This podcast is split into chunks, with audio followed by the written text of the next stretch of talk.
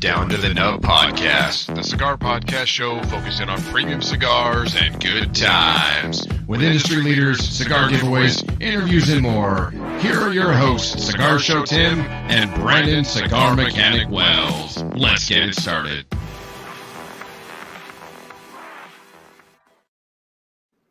What's going on, everybody? Welcome to Down to the Nub, episode 32. If you are brand new to Down to the Nub, thank you so much for checking us out. If you are already subscribed to us, thank you for doing that. If you listen on podcasts, make sure you go to anchor.fm slash down to the nub. Leave us a message. How did you find us? How did you hear about us? And we'd love to throw that into one of the upcoming episodes. But uh, yeah, we've we've uh, got an episode this week, Brandon, that I know it, we're we've got some information on that a lot of people have been discussing, but uh, we both sort of collectively agree that it, it's maybe off base sort of the perspective and their opinion that they have. But before we get into all that, how you doing this week? Dude, I'm doing excellent. And before we even get into anything else, if you're brand new to this channel and brand new to YouTube, do me a favor and hit that subscribe button, like this video because you're going to love it, but they don't have that as an option. So just go ahead and like it. Uh, and then ring that little bell because it does something to tell you about something or another. I think it lets you know when we have an episode or something. I don't know. Uh, there you go. Tim knows all that stuff. I don't, but uh, make sure you're subscribed to the channel, guys. Uh, help us out. We really appreciate it very much. Um, dude, I'm doing amazing, brother. I, I just, I, I, say every week, I mean, I'm blessed. I'm absolutely blessed. And I just, I, I, I have really, I really have no room to complain. I mean, I can complain about all the cars breaking down. I can complain about house repairs, my AC going out, you know, all that kind of stuff. But you know what? At the end of the day, I have an air conditioning to go out. I have cars to break down. I have the tools to fix all this stuff. Uh, we, you know, when the AC went out, we climbed up on the roof. I called a buddy that's an expert, and I said, "Hey, I have an idea what it is. Come take a look at it. Let's get it fixed." And he came right over, uh, dropped everything with his family. He said, "I know you'd do the same thing for me." Nice. Came over, we got the thing fixed, dude, and uh, we were over 90 degrees in the house uh, by the time my wife got home, and I had no idea. She's like, "The AC's out." I was like, "Oh crap!" It was over 90 degrees in the house, bro. So, yeah, uh, but within within a short period of time, we had it working, and, and, and thank God it was a minor repair because it's an older AC unit. Dude, I think it's like 16 years old at this point. Oh yeah. So it's uh it's getting near time to replace it, but I'm gonna do it right. I'm ripping out all the ceilings in my house. I'm changing all the ducting. I'm changing everything in this place, and so it's not like I'm just boop, putting a new AC unit on the roof, man. I am gutting everything and replacing the entire system and making wow. it more efficient. So I just Good. need a little bit more time. Just get me through the summer so I can feel comfortable climbing through this 973,264 degree attic. uh, wait, but, wait, 64? I thought it was like 68. You've come down a couple degrees.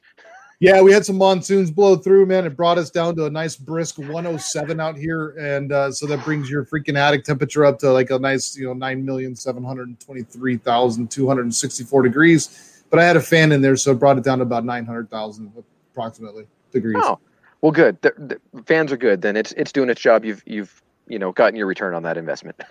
yeah, isn't it weird how like our Earth is different? You know, it seems like you know the, when you dig down into the Earth, uh, you get cooler in the basement, and when you kind of go up in the attic, you get hotter. And you know, based on my belief in Jesus and heaven and hell, it's kind of the opposite. So uh, it's interesting to climb stairs to go to hell. Uh, yeah, uh, and and be forced to do that if you want to cool off and be back in heaven. yeah, exactly, man. Exactly. So, uh, yeah, so it's been it's been uh it's been an interesting week, man. Things are going on, but you know what, dude? I'm incredibly blessed, and I have nothing to complain about. Um, how are you, my friend? I'm doing well. Uh, I am actually up in the mountains of Big Bear, California, because my wife's family has a cabin up here. I've been up here quite a few times before. Uh, and yeah, it, it, it's, I really shouldn't talk about the weather compared to what you have there in Arizona, but the high today was, uh, I think 81 for about a couple hours. And then we had Gosh. thunder and lightning and cloud cover for like three hours. And now at the time that we're uh, recording this, it's sub 70 degrees. It's probably 65, 68 degrees. That hurts, dude that hurts. You know what? It's a sub uh, 80 degrees in my uh, in my studio right now because I have two air conditionings blasting trying to cool this damn place down. Oh, so, dude, I love Big Bear. I gotta tell oh, you, I yeah. grew up. I grew up fishing in a little lake just south of Big Bear, just north of or just between Big Bear and Arrowhead. I don't know if it's north, south, east, west. I don't know because it's in the mountain. and I get all turned around going around the windy roads. But I know. right in between is a little lake called Green Valley Lake. Yes, so I've got friends that have a cabin there. It's amazing. So I'm I'm looking to buy a cabin there, and I, I've been wanting to. My grandpa was going to, never did. My dad was going to, never did. And so it's like somebody in our family has to, and I, I'm really shooting for that to be me. Mhm. Um, I want to pick up a cabin there, dude, because that's like it's heart and soul for me. I know that lake like the like the back of my hand, and oh, where'd that spot come from? Uh-oh. Anyways, uh, I- know that lake like the back of my hand, dude. And, and so like every time I go up there, I have one of three spots I fish in. Uh, I always catch when I'm there, man. I, I freaking love it up in those San Bernardino mountains up there. Beautiful. Oh yeah, and Green Valley Lake is awesome. We've got some good friends of ours that own a cabin up there, and they've got their own, you know, canoes that you can take out on the lake and go paddle around and all sorts. It's just, it's a great place. My brother goes up to their cabin. I think every summer they take a whole week and go and stay up there and just enjoy it and and disconnect and have a lot of fun. So it's cool. It's a great place though. I need to be introduced to this friend of yours. Sure. Sure. Yeah, I need I need this introduction because uh, I, I will go up there all the freaking time uh, because I do that place. That place has like has like soul. Uh, Yeah, it- it's just, Their cabin sleeps like 16 people. It's it's massive. It's awesome. I'm going I'm going by myself. I'm running around naked in the cabin. Hey, go for it. Picture that. I know, right? But yeah, it's been a good week. I'm I'm up here. We're we're taking a family weekend, and uh, it, thing, things are good. I won't touch too much on the house because by the time this you know airs, then then I should have keys and we should be ready to move, and I'll just leave it at that. Yeah, good. Yeah, everybody's sick of your house crap. So what are you smoking? So what are you I love smoking? hearing about it, man. Uh, I'm smoking the. Uh, I almost said Casa Cuevas, man. I don't just like we were talking about it on another show just a minute ago. I'm smoking the uh, Serino Taino. on? It's one of the newest releases from Serino. Came out uh, what was it last year, I believe. hmm Uh, is it last year? Yeah, last year. Uh, but really excellent, excellent cigar, man. The Serino Taino. It's, I think it's one of those cigars that just not a lot of people know about. And when you find out about it, you just kind of go, "Where has this been all my life?" And the flavors that you get in that cigar, I mean, the the cinnamon and the breadiness and the toastiness and the oh, it's just so good. Oh, it feels so good when it hits the lips. Mm, nom, nom, nom, nom, nom, nom. Don't ever do that again. Uh, what are you smoking? I am smoking on a Sinistro Mr. White. And of course, my lights are the way that they are because, well, there you go. It's, well, you know, it's accurately for everybody that's listening on the podcast, you're not missing much. But for everybody watching here on YouTube, i it's completely washed out white. So it actually accurately depicts the band for once. yeah, you uh, you know you got to give it the right picture, right? There you go. Yeah. Well, listen, I want to get right into this, man, because I think there's Yes. a lot to cover, and uh, I really I know that there's been a lot of people covering this topic over the last couple weeks hmm uh, since this has been released, but I really, really want to dive into this FDA thing. That's oh, excuse me. Woo, that was a good one. Um, Nic- nicotine burps already? No, man, I, I, I, I pounded a popsicle before we got on this uh, show because I I not eaten much today at all, and I'm I'm already on the like my third cigar um, in the last short period of time. So I was like, I need to get a little bit of sugar in the system. Um, I think it was like a, a, an- a what are they called? Like a mango flavored, uh, like natural fruit. Those are those things are good. Just the juice bars, really is. I mean, Yes. like the, the the juice bars where you can get the pineapple or the orange or all the different. Yes. They're good. They're so good, dude. They're so good. So yeah, I just I'm, I'm like getting over that because I was like, I got to get this. I got to get sugar in the system, man. I'm, I'm I got to get food eventually, you know. Yep. But that's overrated. Anyways, FDA uh, Yes. squirrel. So we're talking about you know recently what came out was the FDA's uh, substantial equivalence requirements, you know, and they were delayed for the for the premium cigars. Um, and they just recently released this because originally the the deadline was September 9th of, of this year hmm that uh, you know all these all the companies were going to have to be in um I'm having a blank on what the word is the pre-market approval uh, what is all would all have to be in by then Yeah, the pre-market approval, pre-predicate, substantial equivalent, all that stuff. yeah, all your paperwork would have to be done by then. And, and a mm-hmm. lot of cigar companies, especially the smaller boutique brands, have been spending a lot of money, a lot of time uh, getting with attorneys and all that kind of stuff to make sure that their ducks are in a row to prepare for the September 9th deadline. Mm-hmm. And yet, the one person that has not been, or one organization that has not been preparing, evidently, is the FDA. Who started um, this entire case? Yeah, years ago. And so it's kind of like, you know, we look at this and it's, it's, very, very clear that the FDA had no idea what the hell they were doing getting into this uh, and I, honestly, they, I mean, they've even stated they've even stated themselves that this is not a big, high priority item for them. I mean, mm-hmm. you've heard that, yeah. So we're looking at this, and I, I, remember, you know, just right after it came out, um, I talked to a couple of the manufacturers I work with, and they said, "Hey, man, have you seen the new FDA thing and the new uh, the new delay on the premium cigars, man? What do you think?" And I said,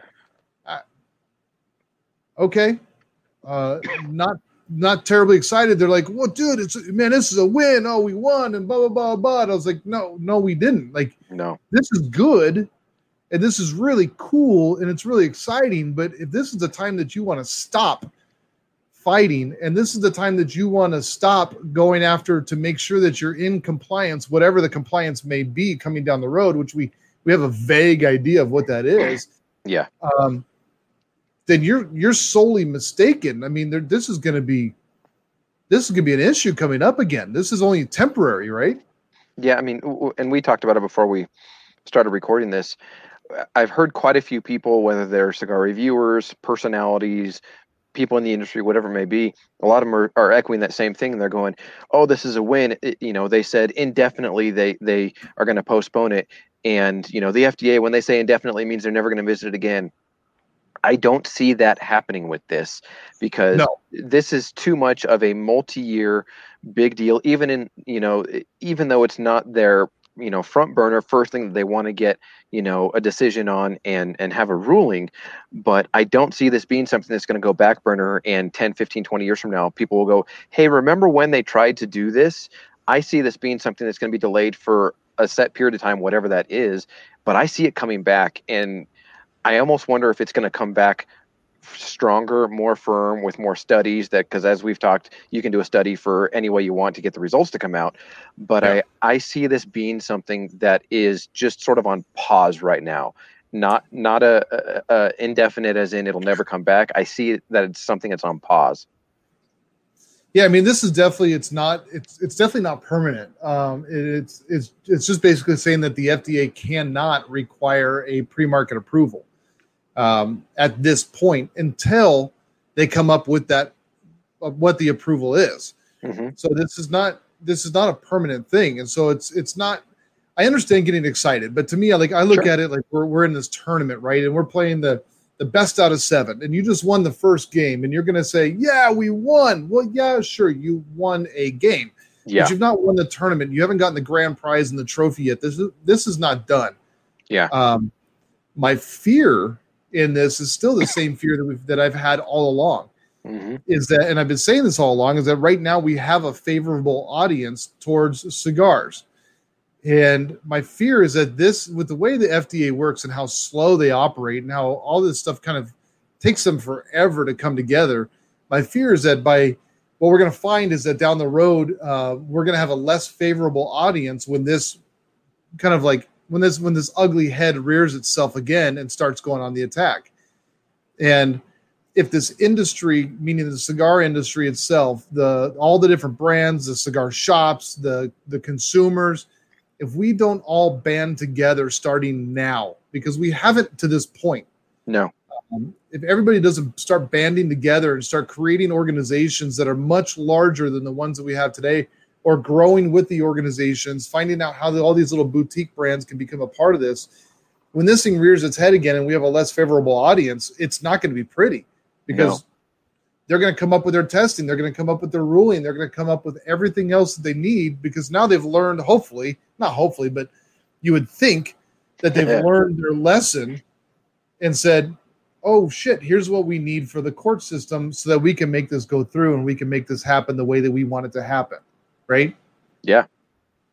So that's my bigger concern is is you know right now we've got a very favorable audience. It's not mm-hmm. a big big concern for everybody, but you know listen, I mean this election year could change things. I highly doubt it, um, but this election year could change things. Um, and if not, then we've got four more years of what I believe is a great president doing a great job. That's not terribly concerned about over regulation um, we already know that he's not about you know overstepping bounds and not about over regulating with with um, the government.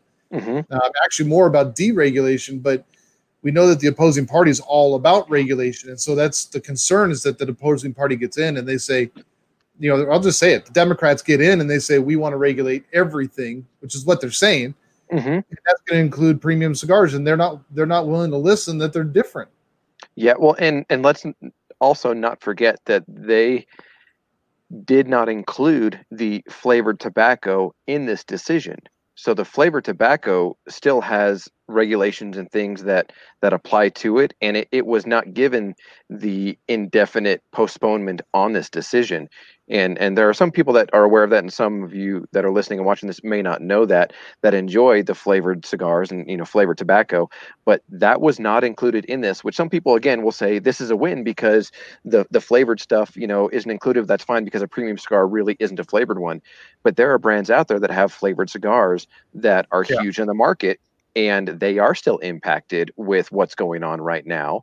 Uh, but but I wanted to make sure that we brought that point up as well because yeah. it is just the non-flavored premium cigars that has been given this indefinite postponement.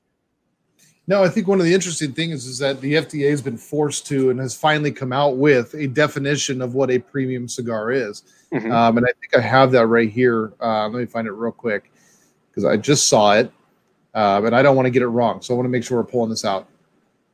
Uh, da, da, da, what's yours? And some of the information that we're going to be pulling up for everybody that's that's uh, watching and listening to this is we're going to re- reference half wheel and some different places uh, or maybe it's just half wheel but there was some really good information put out by charlie Minato of half wheel. All of you guys have heard us mention half wheel before. Patrick Lagreid has been on a couple times on uh, on our episodes.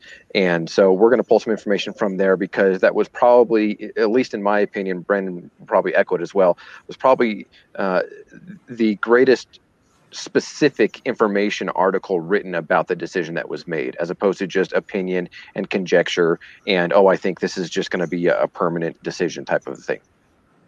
Yeah and unfortunately i lost it man. I'm not finding the, the what they were considering a premium cigar. Um, i think it was in a different area.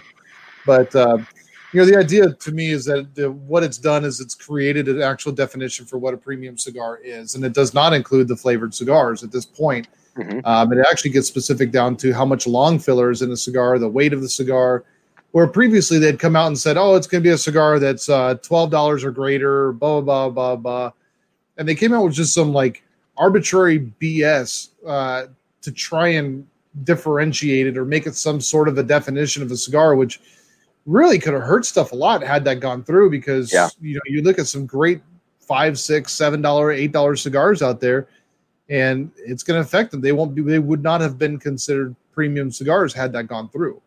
Yep, or it would have increased pricing and they would i mean everybody's talked about all the different things. So is are, are the five dollar sticks that are considered simple you know bundle sticks or house blends are those just going to automatically going to have to go up to 12 to 15 dollars? What's going to happen?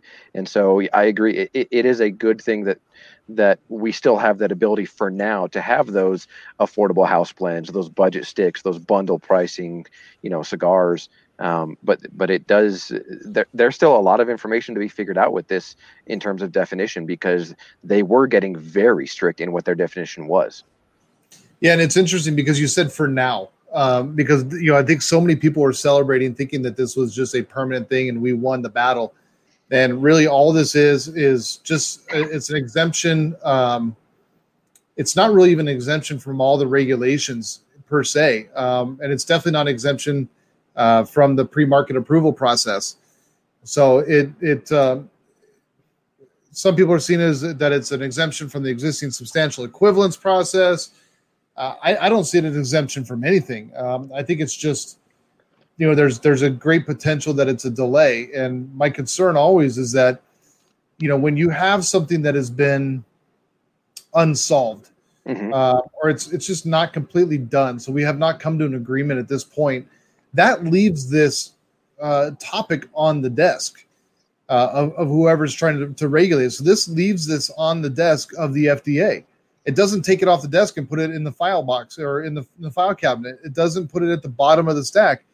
It keeps this on the desk. It's a delay. So it's not it's not an exemption from everything. It's just it's a delay until they come up with pretty much what the regulations are going to be because they have no freaking clue. Mm-mm. So I think it's important to understand that like we're not out of the weeds here, guys, and for to to celebrate, yeah, get excited, celebrate, but use that excitement to drive yourself to getting more people involved and helping people understand this. And that's what I think Half Wheel's done such a great job at at you know discussing this in depth um, and coming up with the different points of of what this really is because so many people want to just read the title and go, "We won," uh, but you've got to understand more in depth what this is about flavored cigars are still under fire. Mm-hmm. Uh, no pun intended. Maybe a little bit, but uh, they're still under fire. I mean, they're still there. They still the FDA still doesn't hasn't gotten it through their thick skulls yet that these cigars are not being promoted or sold to children. Mm-mm. They're being placed in premium cigar shops, places where you must be 21 years or older to even enter the building. Yep and yet they still don't seem to quite grasp that. They don't fully understand that this is not being promoted to children. It's not it's we don't we don't have puppies and little cartoon characters on these flavored cigars out there. There's just people that enjoy a flavored cigar. Listen it's not my palate but that doesn't make it a bad cigar. It just means that there's people that enjoy that because it's a huge market out there. Mm-hmm. it's a and huge it, market but eh, go ahead and it blows my mind that they would want to eliminate that and regulate that because we know how much our government is driven by money. And it's all about profitability mm-hmm. and how much money they can make. And the taxation that they're getting off just the flavored cigar market alone um, kind of just is like, why are you even why are you even touching on this? And I understand there's a squeaky wheel on the other side. You got all the, the all the Karens on the other side complaining about this stuff um, and going nuts over it. So they have to try to appease everybody. But realistically, what brought all this to, to light was the vape industry. And when they started coming out with all these stupid freaking vapes that you see all these kids out there smoking and they're promoting to. Yep. Uh, it is amazing to walk through it, you know, and, and I, I think we were talked about this before, but you walk through TPE and you see where the cigar industry is, and it looks entirely different than the vape industry. And it was a definitive line walking through TPE last year. You walked in the door and you look to the right, and there's all your vape stuff. It's bright colors and cartoons and all this stuff that is clearly marketed to a young, very young audience. Oh yeah. And you look, to, you look to your left, and here's all these old fat guys smoking cigars, and there's not all this like super bright packaging and cartoons and you know music thumping and all this stuff. It's like chill dudes smoking cigars. It yep. is not marketed to children. And there was even Kojimar was even there. Uh, you know, Rosie with Kojimar that we've had on the show before, she was there with a flavored cigar line. Uh, I believe Tatiana was there. I know Drew Estate was there, and none of you know Drew Estate plays their music. I, that's what they do, yeah. but it still is not. It's not directly marketed to children. I mean, they're not playing wheels on the bus go round and round, uh, mm-hmm. and, and trying to attract children to it. Right? It's we're just that louder company. That's what we're about. We're, mm-hmm. we're about the subculture, and so that's what they're showing. Yep. Well, and it's the subculture, and it's the it, it, it's all the the big pop culture. Let me get your attention. Be loud. Be colorful. Mascots. All those kinds of things that play into it that are clearly not the marketing intention of any cigar manufacturer, even including a Kojimar or a Drew Estate or Tatiana or any of the other ones that have flavored cigars. That has never been their marketing strategy. You ask any of them. I mean, when we had Rosie on, she even said, I, I don't want underage people being anywhere near my cigars. I don't want anybody that's not legally supposed to be having a cigar. Right. To be around it, to be exposed to it, to to wonder you know anything about it and it's just unfortunate i mean the way that and i wasn't at tpe uh, this past year but the way that everybody has described it it was literally like two separate events in one event because there was such a polar opposite um, presentation yeah. by each um, uh, area of that show and you know what amazed me dude uh, you know where FDA had their booth? Right by the cigar, in the cigar area. Uh, in the middle of it. Yeah, that's what I heard. It was over right- by right- by Patina, right wasn't in it? the middle of it. Right across from Patina, dude. Right in the middle of it. Right across from the Sutliff booth. Uh, they had Sutliff right there. They had Regius. They had uh, Patina. They were all right there, and it was right smack dab in the middle of all that. It wasn't in the middle of the vapes. Mm-mm. It wasn't in the middle of the CBD and the marijuana and all the bongs and pipes and the pills and the blah blah blah blah blah. Which listen, there's nothing against that. Those guys, right? That industry was genius the way that they came in, man. They were that sneaky little ninja that came in underneath, and then they came to the FDA basically and said, "Hey, here's regulations." They got everything set. Like it's boom, we're here. We're not going to go through this fight that the cigar industry is going through. Mhm. And so they almost kind of like came in and got themselves like off the table before they even were launched. And Yeah. uh, They did their homework and came in educated and ready to go. yeah, very very smart, uh, very very smart group of people that came in with that. And I, I listen, the cigar industry's been around for so long that um, you know FDA regulation wasn't even something on the radar. You know, what 15, 20 years ago it was never even thought that it would even remotely be on the radar. Um, but that doesn't mean that we shouldn't have been planning. We shouldn't have looked at this. You know, we should have looked at the cigarette industry and the, you know, all the, the big tobacco industry and said, "Oh shit, this could be coming our way one day," and been Mhm. prepared for it. Yep. So we didn't. Um, Mm-mm. Points out a really good part. Uh, a really good part of this too. It says this only affects the product approval. Premium cigars are still regulated. Um, so basically, it says that the uh, the the product approval for the I'm sorry that it only dealt with the timeline and the potentiality of the process. Um, the product approval for cigars. So it, it does not mean that cigars are no longer regulated. Mhm. And I'm going to quote them directly. It says this means that companies are still required to pay user fees to FDA's Center for the Tobacco Products.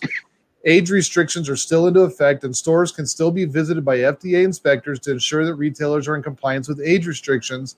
Domestic manufacturers and importers are also still subject to visits by FDA inspectors.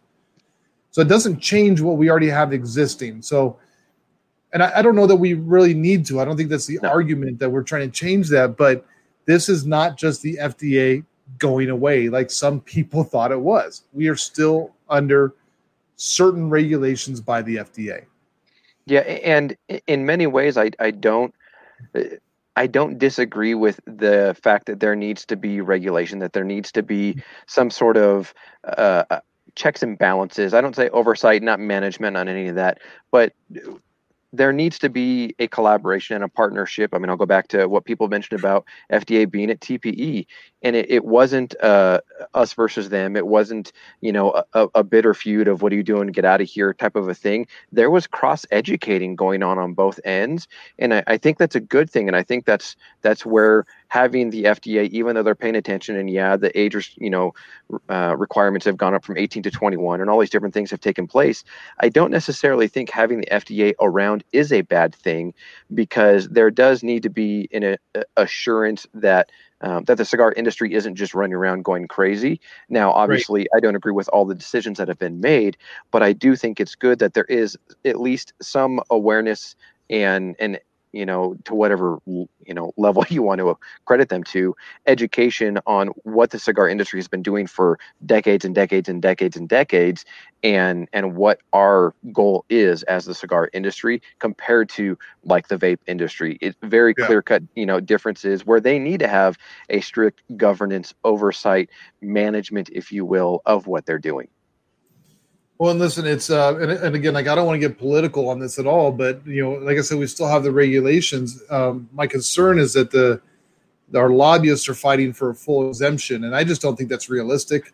Um, I don't think we're going to see a full exemption. And uh, when we when we look at the politics of this, and we look at who's in office, um, realistically, you know, with if Trump were to, if Trump gets reelected, or I would like to say when he gets reelected, um, I, I- I think it's just going to give us you know, hopefully the fight doesn't stop. Hopefully the guy, hopefully everybody doesn't say, okay, it's time to relax, because now is the time to fight. We've had three and a half years of, of Trump here with a favorable audience, with deregulation of the government, and um, if we don't fight and get something off the table um, by the end of you know the next term, uh, Uh, we don't know what's going to happen because you know it leaves it wide open for for mass government reg- regulation or continued deregulation. Um, so we're really not sure what the following four years, uh, should Trump get reelected, um, is going to look like. We just don't know. So I, I, think it's great that we're fighting for an exemption. I think that's awesome. I think it's a it's a big dream, but I think it's a pipe dream. Um, mm-hmm. I think that we need to find some sort of common ground and get something you know in place. Now, if Joe Biden gets elected and becomes president, now that gives all the weight to the FDA. Mm-hmm. Um, and listen, this is not a political thing; it's just no. reality. Um, you know, and they're, the Democrats are very outspoken about wanting more government regulation. And mm-hmm. um, just because I don't agree with it doesn't mean that it's right or wrong or any different. But it does give more power to the FDA, gives that favorable audience on their side, where right now we have it on our side. So mm-hmm. again, to like party and get excited and pop the cork on the champagne and say we're all done, we won. Um, this is i mean really realistically this is the first half of game one and you've got you know you've got to win four games yeah well and and let let's not forget that we've we've talked and for anybody that's you know listened to us since we started we've talked uh, many times about the fact that we need to band together as you were just mentioned a minute ago we need to come together you know and and also like you mentioned with we shouldn't sit back and relax and go okay we can take it easy now this is right. the time this, this is the call to action hour this is yes. this is the season where we say okay we've got our time to get our ducks in a row to get stronger, to build the alliances, to get the consumer with the brick and mortar, with the manufacturer, and the entire industry together and say, how are we going to come together and fight this and do it the way that it needs to be done? Because uh, we would be foolish to think that the FDA isn't going to come back when they do you know come back and revisit this topic when they're they're going to do that and come back even stronger. Now some people may laugh at that and scoff and be like well they couldn't provide the evidence and they started this right now so what makes me think they're going to change? Well eh, look at what happened to the cigarette industry from where it was in the 60s and 70s to where it was in the 90s when all the regulations started hitting big time and yeah. everything changed taxes and i mean everything changed with cigarettes. And so this is the time where we have to come together and you know pay attention and get involved with legislation and get involved with you know uh, CRA and with all the different legislative you know entities that are in the industry um, to come together and really stand and say okay this is this is where we get in our huddle and, and what's the game plan? What are we going to do? How are we going to form maybe new alliances maybe new organizations come out of this whatever it may be. This is where the the the consumer base really needs to start raising their voice in my opinion. The consumers have to drive the support to the brick and mortars who have to drive the support to the manufacturers because that is yeah. the the unification that doesn't exist the way that it needs to right now in order to stand strong instead of sit back and go cool i don't have to fight. And so the brick and mortar is not going to fight because they don't have the consumers fighting and then manufacturers just go well we don't have anybody behind us backing us which they frankly kind of feel like right now and then we all get surprised and everything changes. Yeah and i think it's important i mean you brought up the consumers and i think it's important to point out that like this this new ruling really has no effect and you're not going to see any change on the consumer end. Right. So i think that's even more dangerous because the consumer is reading all these articles and hearing all this stuff saying oh good we're out of the weeds and we are not.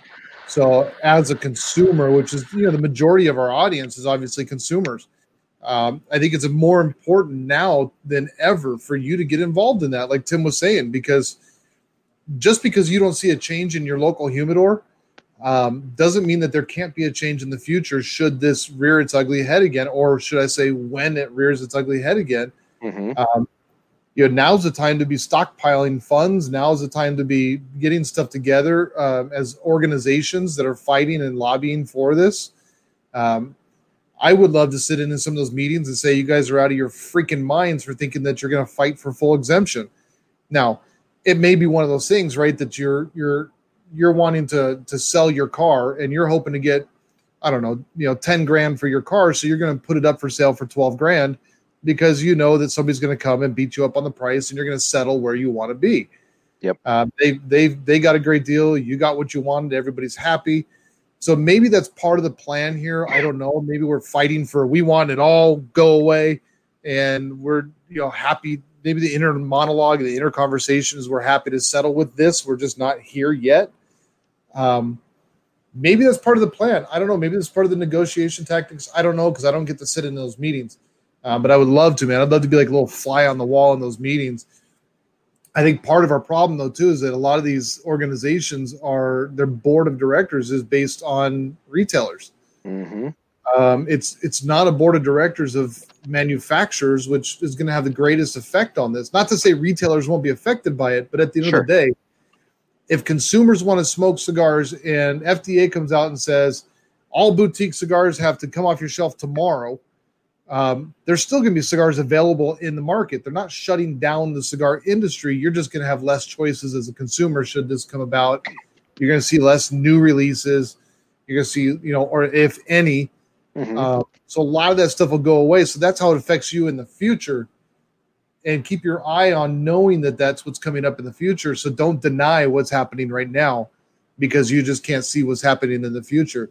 Um, that is coming. That is a potential of what can come out of this. So joining groups like the CRA, you know, getting the membership, buying the packs that they come out with, you know, those types of things really help to fund those organizations to pay the lobbyists to go and fight for what we need for this industry so that it doesn't affect your humidor in the long run. Yep. Sorry, bug. You're good, man. So I think another point too, is, and something I pointed out too, is the limited edition stuff coming out. Um, Yeah. I don't think that this people manufacturers have still been coming out with limited release stuff. Yeah. Um, and I, I think part of that too, and I think we've actually seen almost an increase in it because I think part of that is these are going to be sold out on the shelves before this FDA regulation happens. Um, so it's that may be part of it. You know, part of the thinking in that is like we can still come out with limited stuff or new blends and try and squeeze it through and get it sold out before anything happens. I don't know. I think it's a little ridiculous. And I was, it's funny because I read this article from halfwheel and I'm just like, yep, yep, yep, yep. Because it was everything that I kept saying to the manufacturers I was talking to. Like, why are you putting a band on your cigar that says limited edition 2020? Like, why would you do that? For two reasons. Number one, like the FDA regulation stuff is still looming, even with this, it's still looming. It's still there. They can still kind of go, they can go back on things. Yeah. Um, secondarily, I don't know why you'd want to put 2020 on any cigar unless it's an absolute shit cigar. So Just call it the COVID special and have it be a bitter, terrible cigar. Yeah, it's like full of beetles, and like every time you take another puff, there's a surprising like little like you know midget that jumps out and smacks you in the face or punches you in the nose or you know You open the- the you open the box and it's all moldy. yeah, you get halfway through it and it explodes on you. You know, like it, it just seems like you know a murder hornet flies out of the thing because they're like, "Hey, we didn't get our attention," and they start stinging the crap out of you and eating you. Like, the I think that would be the the the 2020 cigar. You know, it's like, and, and by the way, I feel bad for the murder hornets. Um, they did not get their proper attention throughout all this. Like, They didn't they didn't get their 15 minutes. They got about 30 seconds. Yeah, it's really unfortunate because those little bastards are still here, but like nobody seems to give a crap, right? Because we're so busy wearing our freaking masks and being sheeple um, and listening to all this freaking just stupid political bullcrap spewage that's coming out of people's mouths that we just forgot that there's like there's this animal out there that's like decimating our bee population, which basically keeps all the food on our plate. Um, so it's like uh, can we go back to the stuff that feeds us and stop being concerned about all the rest of the crap? Can we can Mhm. we just take a moment and and just give the murder hornets like their credit and like you know search them out and kill them? You know, like can we do something about this and think about our food? Um, but yeah, they just didn't. They didn't. These poor murder hornets, man. I feel bad for them. They didn't. They didn't get their day in court. They did not. Well, I'm gonna uh, I'm gonna say this real quick. If let us know down in the comments uh, if you're watching this on YouTube and if you're listening on the podcast, then you can uh, go to our anchor.fm slash down to the nub and leave us a voice message, uh, and we'd love to play it on one of our future episodes. But what are your thoughts on this decision so far? Are you in the the the camp, if you will, of no, this is only temporary, and maybe it's because of what we've been saying that you've got a, a new perspective on it, or are you in the camp that's more of hey, they said indefinite, so they're not going to touch it again? Because whenever you hear the word indefinitely, it just means it goes on for all perpetuity and it it it never comes back. Put down in, the comments what what you what your take on this decision is. Do you think it's a good thing? Do you think that it's going to come back and rear its ugly head again? Leave us some comments because that's where the conversation continues with everybody is down in the comments and let us know what your thoughts are so far. Yeah, please. Uh, we'd love to see all that stuff. Um, now, the other question that people have asked is, you know, what cigars are not included as premium cigars? Uh, you know, when we look at this this regulation and we look at the definitions, we talked about a little bit earlier. Obviously, one of the big ones we mentioned already is the flavored and infused cigars.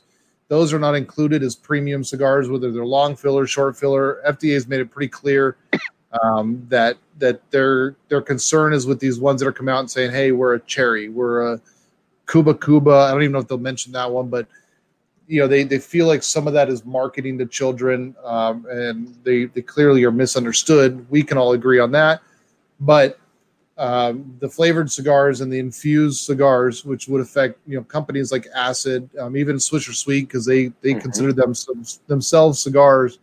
Um, to avoid a lot of the cigarette regulations back in the day. Um, it affects people, you know, Tatiana, Kojimar, uh, South Beach, CAO, um, all these guys, Esteban Carreras, all these guys that have the flavored cigars, um, even, you know, Rocky Patel, Drew Estate, um, with the Javas and the acids. You've got all the uh, APS stuff that's got all the flavor. I mean, you've got all those yeah so the, you know that's the south beach flavors. Um, all that stuff really can is is not included in this this uh, temporary exemption or temporary uh, ruling here um, until they figure out.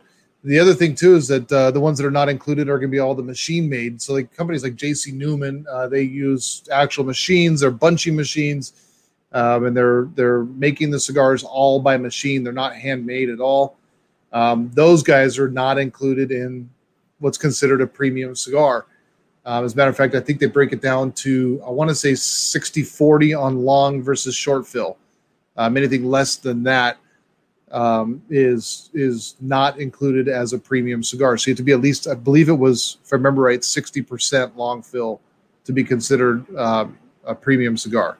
Yep. I mean, you, you get into the cigarillos and all those different you know cigars that are in the industry and uh, I, I, mean uh, let's face it cigarillos a lot of those or most of them are are short filler and they're they're they're not being uh, included in what's temporarily you know, as the exemption.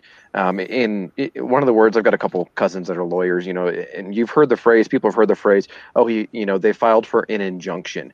All that means is that they're putting a pause on it. And people are, I think, are, are misconstruing indefinite delay or indefinite decision uh, when it truly is, in my opinion, I'm not a lawyer. I will never pass the bar because I just not smart enough to, frankly. Uh, but, but you are too. There we go. But uh, um, but I, I, see it as being l- like an injunction. It's it's been put on pause, and we know that that the judge is going to come back. We know that they're going to come back with more evidence, more proof, and they're going to have to fight again. That's the way that I truly see this. Um, the state of this right now. It's an injunction and it's a pause. It is not a final decision. And I know that the articles have not said that it was a final decision, but I think many people are unfortunately thinking that that's what it means. Well, and Charlie likes to write these like 475,000 word essays on, you know, this kinds of stuff. So I think a lot of people in general are just lazy or, you know, don't have the time or realistically you have the time. You don't take the time to be interested enough to read the entire article and all the words that are there um, and really process it. But so we're going to look at a title and go, yay. And really like you've got to, you got to dig in and see what this is really about. Um, if you really want to super nerd out on it, you could probably go and find the court documents and read that crap. I I don't want to go that far. No. Uh, I trust Charlie and his understanding of the the what's going on legally with this stuff. Um, something else I wanted to point out because this was a question of mine when I first saw this come out because uh, they they said that the um, premium cigars included cigars that were not machine made, and there is a machine called the Lieberman machine Um, it's essentially the the the buncher is taking and bunching the cigar or the the tobacco. Mm-hmm. They're laying down the binder leaf. They They set the, the bunch tobacco inside the um, you know on top of this, almost like a leather type material. And, they then roll it up.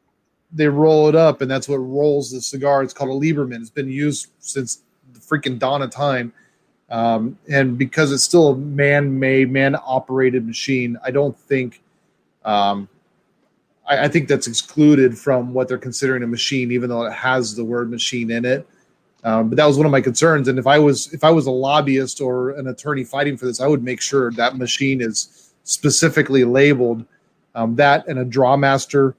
You know, some of these machines because they did exclude scissors or the blades, the chopping mechanism for cutting the cigars down to their size. But I would make sure that some of these known specific machines are also labeled um, somehow in the definition of a premium cigar, so that that way the FDA can't come back and go, you can't use a Lieberman. That's not being done 100% by hand. Right, because Uh, that's that's more of a tool of hand rolling Correct. or a, a tool of going into a premium cigar. You know, and yeah, you know, with the exemption of the the cutters and the scissors, that is another tool. And hopefully, you're right. Hopefully, all those different pieces of equipment that contribute towards a premium cigar are all being put in there. Yeah, and then the other part of it too, and, and again, halfwheel points this out. We talk about the six pounds per one thousand cigars, and how would that affect smaller cigars like Lanceros, uh, Petite Coronas, you know, Lonsdales, like some of these smaller Vitolas. Um, is that going to affect those cigars? No, because it's six pounds per thousand, um, so those still fit well within that realm. So it's not going to be affecting those either. Those so just because it's a Petite Corona does not make it um, not that's a double negative. Uh, a Petit Corona still fits within the threshold or the definition, the current um, offered definition of what a premium cigar is. But you could Oh. get to people could, and I'll bring it up only because I'm familiar with it. You could look at uh, United has their um, their pencil. Is it the pencil Maduro? I think it is, um, and and they've got some of the pencils which are much much smaller than the Lancero, which is ex- Yeah. essentially like an extended cigarillo. You know, Yeah. it- how are those going to factor into it? Yeah, it just depends on the weight of that cigar. I mean, something when it gets down that small, like a cigarillo, may be affected by this because it's it's it's weight per x, you know, per thousand cigars. hmm So does a thousand of those weigh less or more than six pounds? That I don't know because and also I'm not sure of how much of that is long filler versus short filler because when you get down to that really really small ring gauge, um, I think those were like in a 20 28, something like that. yeah, or even smaller than that because the Lancero is what a 40, 40 or Mm. 42. 38, 38 or 40. You get over 42, you're getting the Lonsdales. Mhm. Um, but uh, yeah, I mean that's a it's a skinny, skinny freaking cigar, and uh, you know, so is that a long fill? Um, at least you know sixty percent long fill, and b what is the weight of that cigar per thousand? Um, does it exceed or go under uh, six pounds? My concern is, are they? Where is that being weighed to? Because we know that at certain points cigars start drying out. You know all those kinds of things. Are they gonna? Is it with the box? Is it without the box? Blah blah blah blah blah. I'm assuming it's just naked, laying on a scale um, with no wrapping. Or if they're in the box, their boxes will be subtracted from the weight. Mhm. Um, but I, I mean, that's a pretty lightweight, skinny little freaking cigar. hmm But they're they're great cigars if you want to have just a, a quick 15 20 minute smoke and you don't have time to sit for a long time. eh, Those are the the categories that are very much up in the air. Yeah, I mean that's that was you know when when I was selling United, that was my big selling point on that was like, dude, grab a handful of these. This is your lunchtime cigar. Hmm You know, you get a half an hour for your lunch. You can you know pound your sandwich real quick and then have 15 minutes to be able to enjoy a cigar outside um, in your company designated smoking area. Uh, you can enjoy a Maduro, you know, a, a good quality premium tobacco, uh, you know, Maduro or, or natural. They came in two different blends, but you can enjoy a cigar on your on your break and and not feel like you're putting out, you know, six dollars with your cigar and leaving it in the ashtray because you got to run back in and clock in. Yeah. Um, so you know, at the price point that they're at, all that stuff like that is that is the everyday, uh, every man or woman's, uh, you know, lunch break cigar, in my opinion, because you can take your time with it, and even if you don't finish all of it, you're throwing fifty cents in the ashtray or less. You know. hmm So I, I think there's a lot of stuff to be looking at, like uh, on this stuff too. And then you know, the other thing you have to look at is, um, and I'm trying to remember the word. I'm having a hard time with words tonight. Um, really having a hard time with words tonight. It has been a long day, dude. I'm dehydrated. It's freaking hot. Uh, uh, are people going to go against this? Uh, I'm trying to remember what the word is. Uh, now, did I had it in my head earlier? And now I completely forgot. Never mind. Go on. Talk without me because I'm lame. but there here's here's my summary take on everything that's that's been going on uh, with the decision with what we've said so far and i'm going to repeat it because it needs to be repeated. It, it, it, it it's essential that everybody that's listening to this or watching this understands. If if you don't know of a place to get involved if you aren't familiar start researching get involved educate yourself look at what you can do. And you might think i'm just i'm one guy. I'm i'm tim and i enjoy cigars and there's nothing that my little single voice is going to be able to do. And you know what? For one person you're right and you're wrong. You're right that one voice screaming out about it you'll probably get made fun of as you know the dude on the street corner with a bullhorn. Uh, but when you join with all the other people that go to your lounge and all the other people that support a brick and mortar and everybody else that's when the voice becomes a loud roar and that's when the decisions can be made and that's when the ideas you know the creative juices get flowing and people go okay what can we do? How can we do it this way? You know they didn't prove this so how can we specifically go and try and create uh, an understanding or or get the proof that we need, knowing that they're going to come back on this specific subject. Now is the time to do that, and we cannot sit back on our laurels and just go, "Okay, I'm just one person, and it's been this way for years and years. There hasn't been a consumer, um, you know, a consumer-based group where we're all just going to go and support. So why bother trying now? Because it hasn't happened so far." Yeah, and I, I finally figured out the word, dude. Uh, words are really hard, uh, but I finally figured out the one that I was thinking of is an appeal. Yes. Uh, you know, I, I, think that I think we're going to see an appeal on this uh, fairly soon, uh, just on the definition alone. Um, you know, a lot of our machine-made companies are fairly, fairly large companies. They produce mm-hmm. a lot of stuff. You can't walk into a shop without seeing machine-made uh, bundled cigars. There are things like your quorums stuff like that. Those are all you know complete short fill. That's they they have a very low price point. They have their place, um, but they they they're machine made, and those are made by essentially typically some of the largest companies in the industry. Mm-hmm. And so I think we're going to see a lot of them filing an appeal for the definition because I think they want to try and obviously be covered as a premium cigar. Because my my my question for this is uh, what is a wood tip? What is a wood tip Swisher Sweet going to do? Uh, what is a backwoods going to do? Now, uh, what do they call them? Uh, White Owl, uh, the mm-hmm. Quorums, the J.C. Newman stuff. That that you know that whole catalog of machine made stuff. What are they going to do? Do they kind of end up in a limbo? Do they go over to the cigarette side? Are they not regulated? Are they not exempted? Like, you know, to me, my question is, and that I'd like to find some clarity on is, what do these guys do? That are in this realm that don't really they've differentiated themselves over the years from cigarettes and you know chewing tobacco and all that stuff but now they're not included in the premium cigar world um, which leaves them wide open for for you know extreme regulation. Um, so i think there's going to be an appeal filed pretty soon by those larger companies um, to include machine made cigars into there. Me personally um, I can carry the way because I don't smoke them. But there's there's a lot of people that do. Uh, they're great golf course, great golf course or mow your lawn cigars. Um, they're good for the retirement guy that is on a on a very fixed income and really mm-hmm. just enjoys and finds the relaxation in smoking a cigar. That's why I don't really ever mock anybody other than my own friends if I catch them smoking it. Um, I'll make fun of you if you're my friend and I catch you smoking one of those. But uh, I, I, think that I think those have their place in this industry and keep people interested in the industry. A lot of people start with them because they're cheap. Um, it's something that I, I used to use as ballast in my humidor uh, to make sure that you know when I couldn't really afford to buy a hundred cigars, but I had a hundred count humidor, fifty of them would be machine made cigars just to kind of make up some of that space and maintain the humidity in that humidor. hmm Because I've always been taught, and it's true, you need to maintain at least 75% of your humidor full. Well, maybe I couldn't afford 75 cigars, or I was just getting into it, or just bought the humidor, and I'm like, do I spend another two, three, four hundred dollars or six hundred dollars to buy, you know, a few boxes uh, to fill this?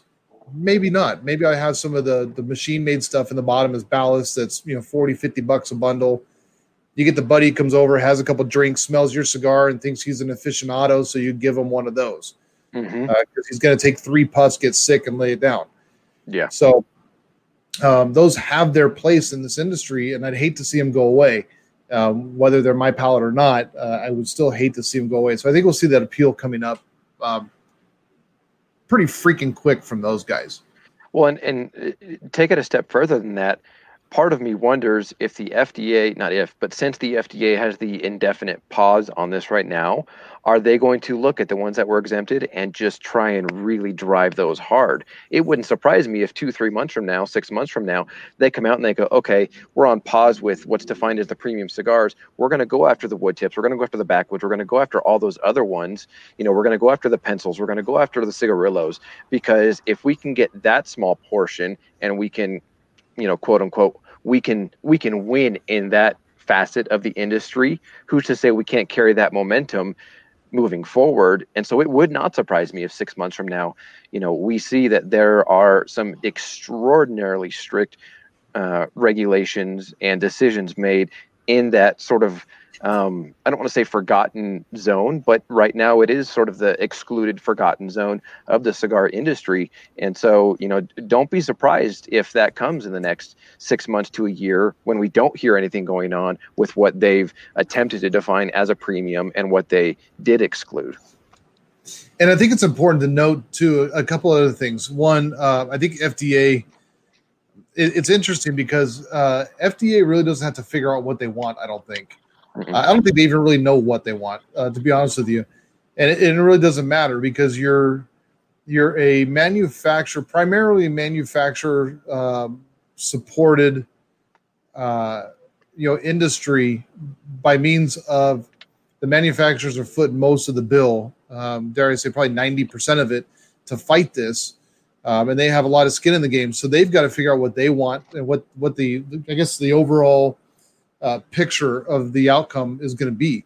Mhm. Uh, FDA really doesn't need to do that. I mean, they're funded by your tax-paying dollars. It, it's it, it's really dare I say an effed up situation because um, You're paying for the fight on both ends. It's stupid, right? Because the manufacturers are having to pay taxation when it comes in, which is funding the FDA to fight them. So, like, we're, we're paying for the fight against us as Mhm. as much as we're paying for the fight for us. So it's uh, where are you putting your dollars, and you, and how do you how do you adjust that so that more of those dollars are going to the fight against the FDA, which is government supported, government funded. So essentially, it's bottomless pockets. I mean, we see them currently; they're printing money as if you know because it just doesn't matter. We just we can make more. Um, so it's we don't have that option to just print more money as the industry. So it, it's interesting to think that if we're in a war with another country, that we're going to continue to send the other country money uh, and fund their army so they can fight us, and then we're going to try and fund our own army. Like that doesn't make any sense, that's the reality of where we are. So I think.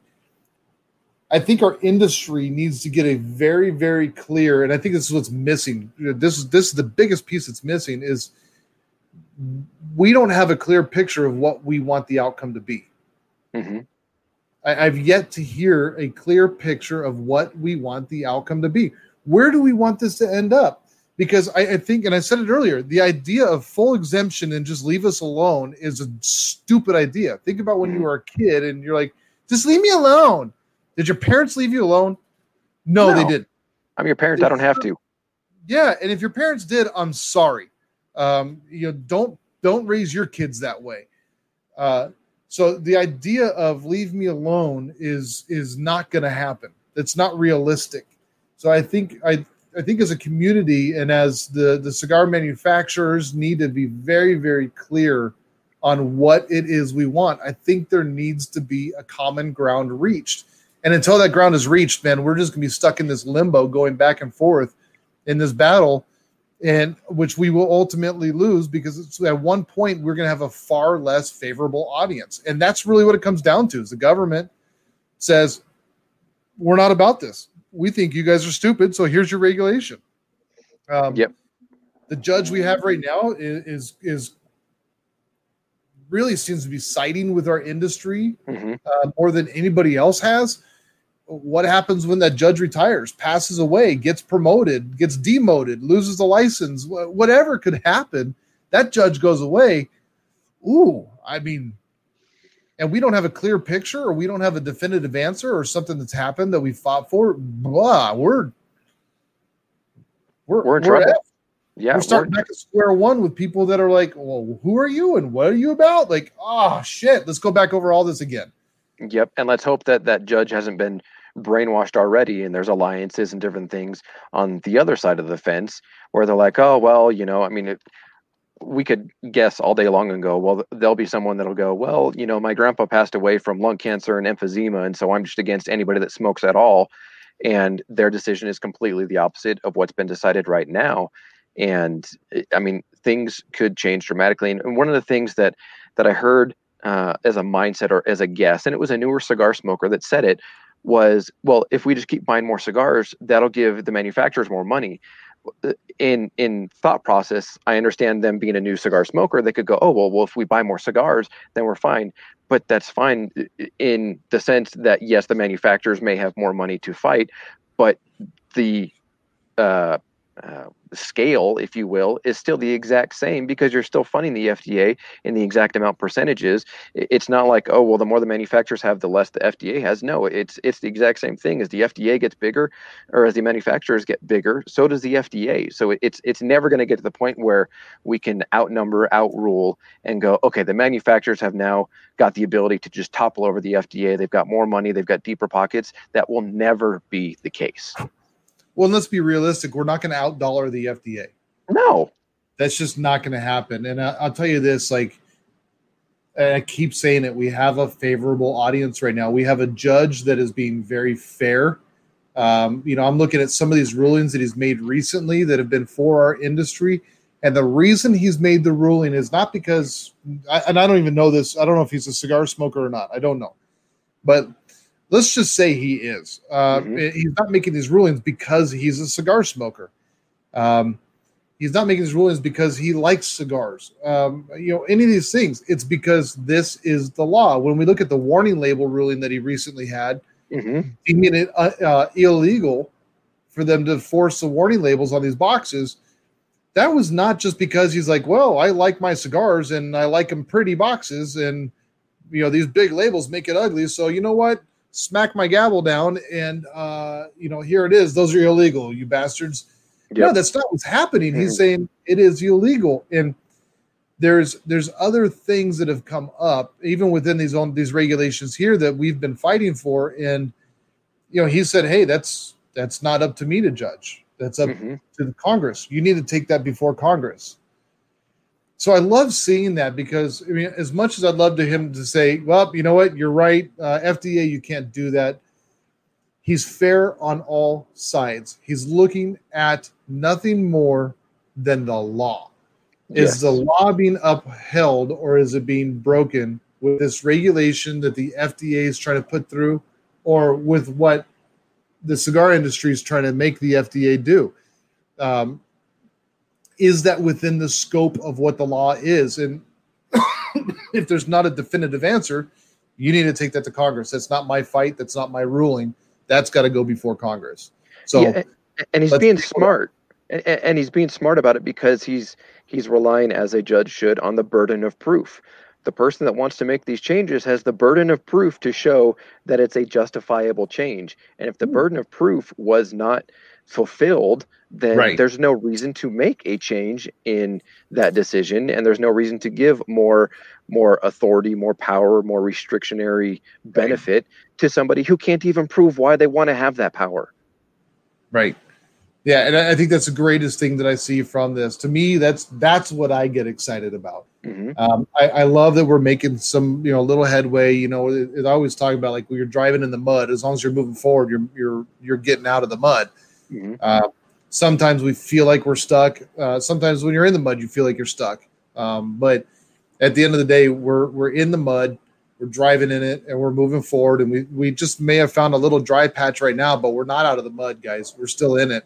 And um, you know, I think I, I, think it's just important when you've got a good, you know, you've got somebody good um, that's that's there. Let's take advantage of that and let's really utilize this, guys. Get educated on what is going on right now. Read the entire article of what's going on. Follow halfwheel. Get on their email list so you see when these things are popping up because it's really neat to me that you'll see the article pop up and it says, "Hey, here's what's happened." And it'll be yeah, it's a long article, guys. You know what? While you're on the crapper, read it um, instead of playing your freaking you know whatever your Farkle on you know Facebook or whatever you're doing.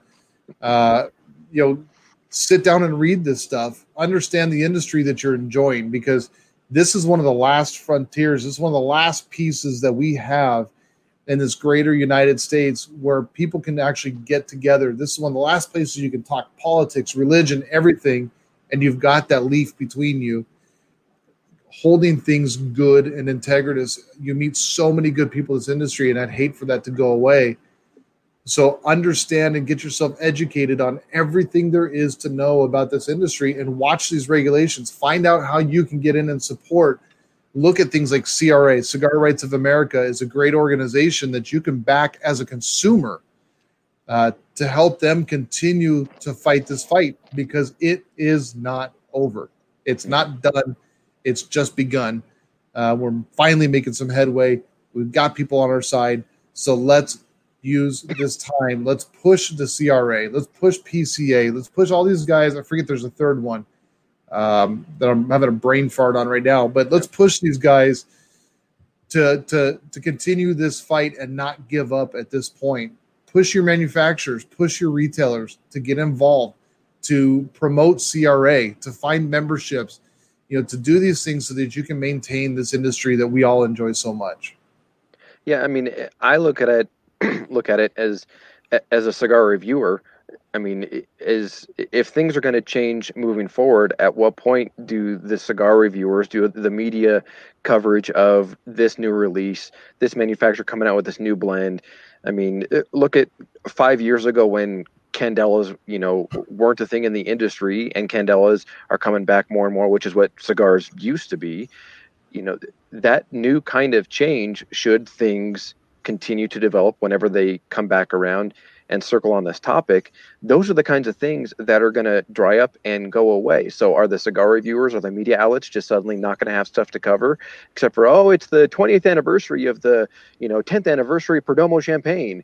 Right. You know, I mean, it, there's there's going to be a a great reduction in what kind of media coverage are going to be other than oh we went to this trade show and we sold the, same new cigars to the same brick and mortars and everybody had a good time there's going to be a big change in what kind of information can even be shared in the new releases and the you know the TAAs and this and all those other different things all that stuff would go away because there isn't yeah. that opportunity and so, you know, as a reviewer for me, I'm extremely interested to see how this goes. Um, not just because of me and oh, my YouTube channel and blah, blah, blah, all that stuff, but just the sheer enjoyment of trying new stuff that's in the market. And yeah, there are thousands of cigars in the market that are yet to be smoked and yet to be tried. I get it. But you look 30 years ago where we were to where we are now, and you go 30 years from now, should things change, what is there going to be to talk about? Right. Well, I, I, look forward to seeing if this all goes through and all the FDA stuff happens and the regulation comes in and we can't get any new cigars.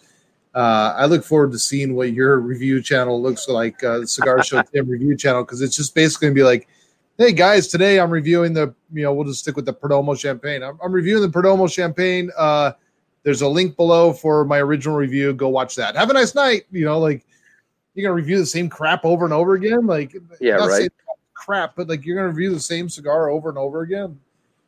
There's something beautiful about new cigars. We just had we just had James from Sinistro on, mm-hmm. and he's talking about some of the stuff he's experimenting with, some of the new leaf that's coming out, the stuff that people have forgotten or didn't exist, or the new blending, the splicing of seeds, the the, Mhm. the different ways of growing, the you know pushing dirt up on the stems and tricking the tobacco into thinking something different. Like that's all going to change the flavor of these cigars and and what you can get. look at the boutique boom.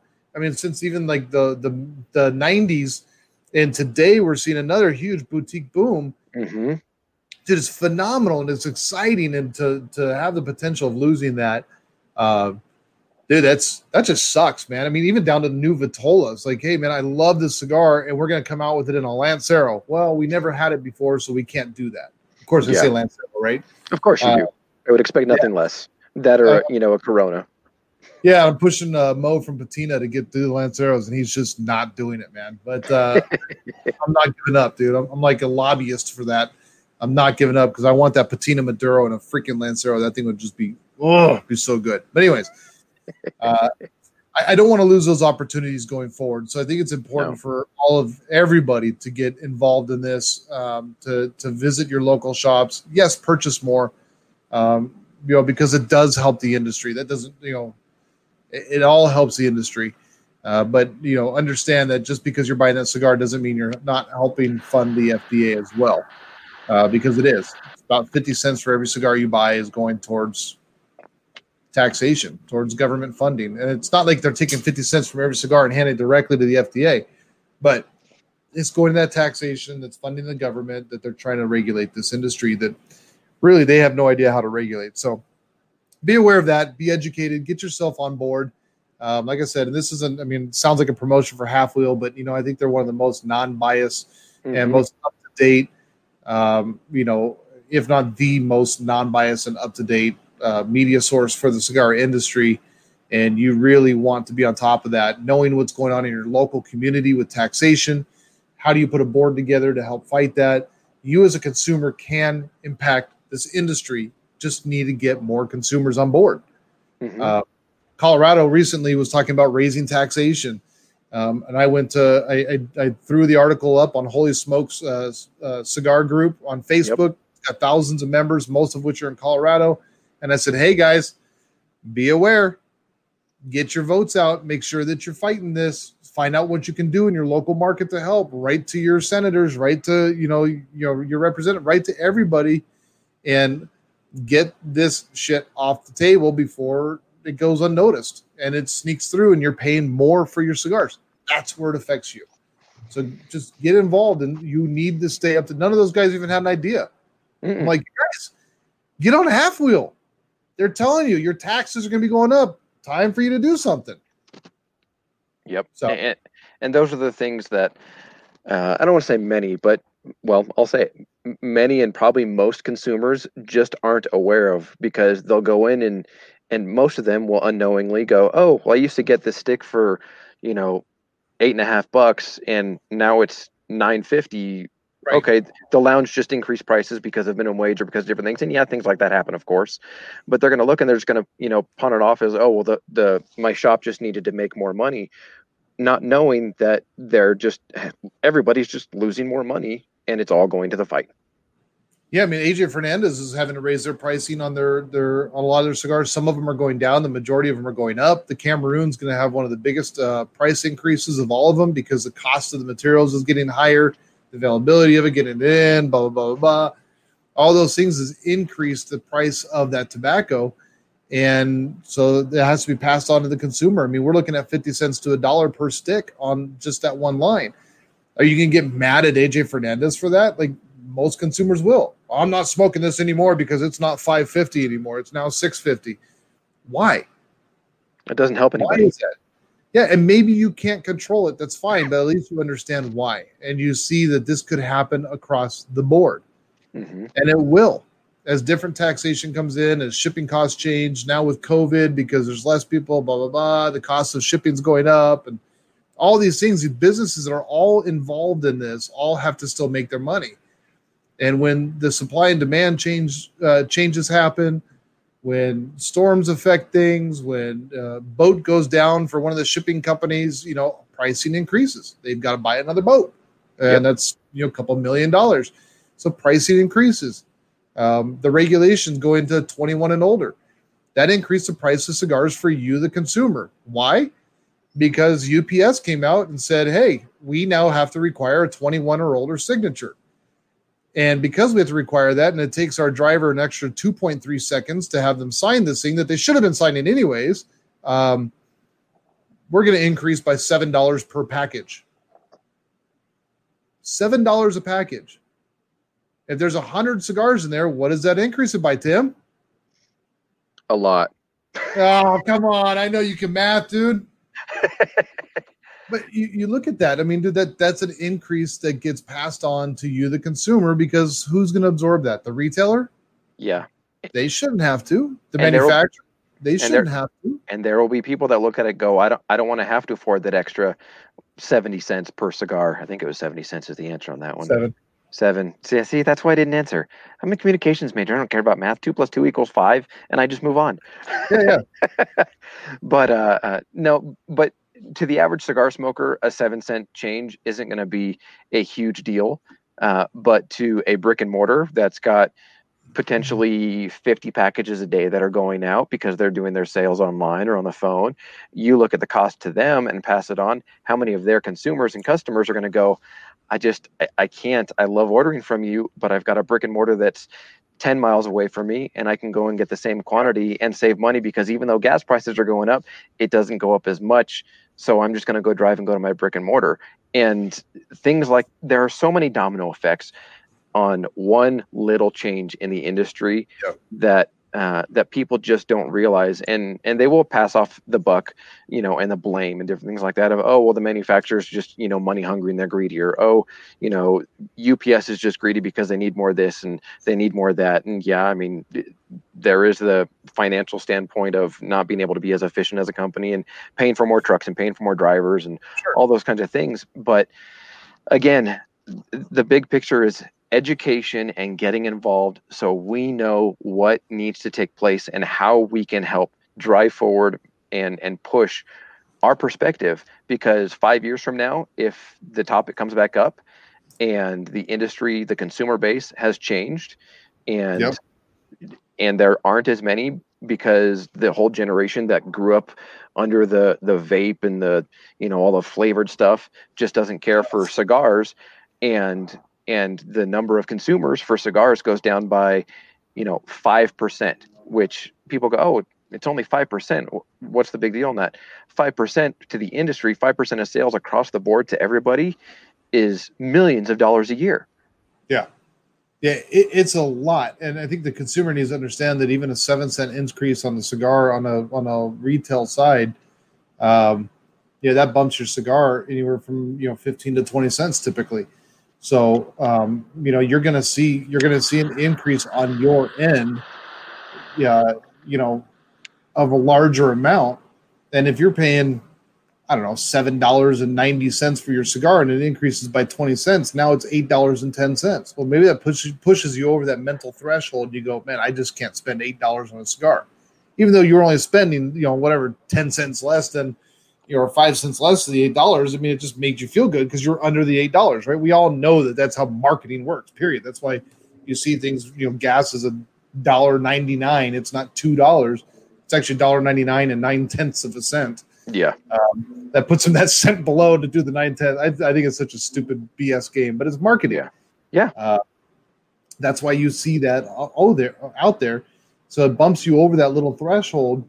And I hear a lot of people, oh, it's ten dollars. Ooh, Hmm, I'll take this one. It's nine seventy five. Yeah, I don't want to buy a box of 20 at $10 a stick because then I'm over the $200 after shipping and everything. Yeah. And I, I want to stay sub $200 for a box of cigars. So what else am I going to go find? What else, what else am I going to go buy? Yeah. So if that's the case, then you know what? You guys got to get out there and you got to fight. You got to be fighting this stuff. Um, I fight. I, I I called UPS. I fought Yeah. them. I said, "You're charging my manufacturer because even to deliver to my home as as a as a rep, uh, they still are requiring the 21 and older signature, which is costing the manufacturer shipping that they're not recovering uh, because I'm not buying the product." So when I get that in and I go, I complained to UPS. I said, "Not once have I been required to give a signature." Are you this person or are you 21 and older? Sometimes I get asked that. Mhm. Not yet have I been asked to sign anything. So you're charging my manufacturer to collect a signature that you're not collecting. I see a lawsuit coming. Oh yeah, time, because and, that's illegal. And you ask the UPS drivers, and and they'll go, look, you're cutting into how much I can get done in a day. I mean, UPS gives gives bonuses, if you will, for finishing your route early. They give you bonuses for picking up extra packages, you know, and making an extra stop. They give there's all sorts of things that are built into the efficiencies and rewarding the employee. And you right. you ask a driver, hey, did you did you get the signature? Uh, well, you know what? I put it down as a, a verbal authorization authorization. Well, that's not an actual signature. It doesn't count and right. you have no way of knowing and verifying oh well that could have been a 16 year old kid there because dad said hey just tell the ups guy that i'm in the bathroom and and just leave the box and yeah dad's home and you know i'll say it shame on the ups guy or gal yeah. for for delivering that still because that's their policy that's what they have to do but you ask them you know the drivers that are delivering i guarantee you you're going to come across many many drivers that just go you know what i don't have time for it i just check the box or yep. whatever it is, and I just move on because I've got a job to do. Yeah. So, anyways, I, I think uh, you know it's important. You know, I'd like to close with this because we're we're kind of getting along on time here, longer than we normally do, and I, I really appreciate all of you guys uh, participating and being a part of this. Listen to this. Hopefully, you got some valuable information here, and more importantly, hopefully, you got some inspiration to get involved in this industry. Uh, if you enjoy cigars, I highly recommend going to CRA uh, getting registered, uh, you know, giving a couple bucks to CRA to help keep this industry around. Uh, we're not sponsored by CRA. I just think they're doing a good job, and it's a way for a consumer to get involved. Um, you know, be outspoken in your local market. You know, it starts at the local market. you know, when we're looking at, you know, Los Angeles and you know places in across the country, they're banning flavored cigars they're getting sued right away. They talked about it here in Arizona, and I was like, "You guys are idiots because there's three other states being sued for right now. You guys are stupid for even considering it." Let's see where the mm-hmm. lawsuit goes because, in my opinion, it's unconstitutional and illegal.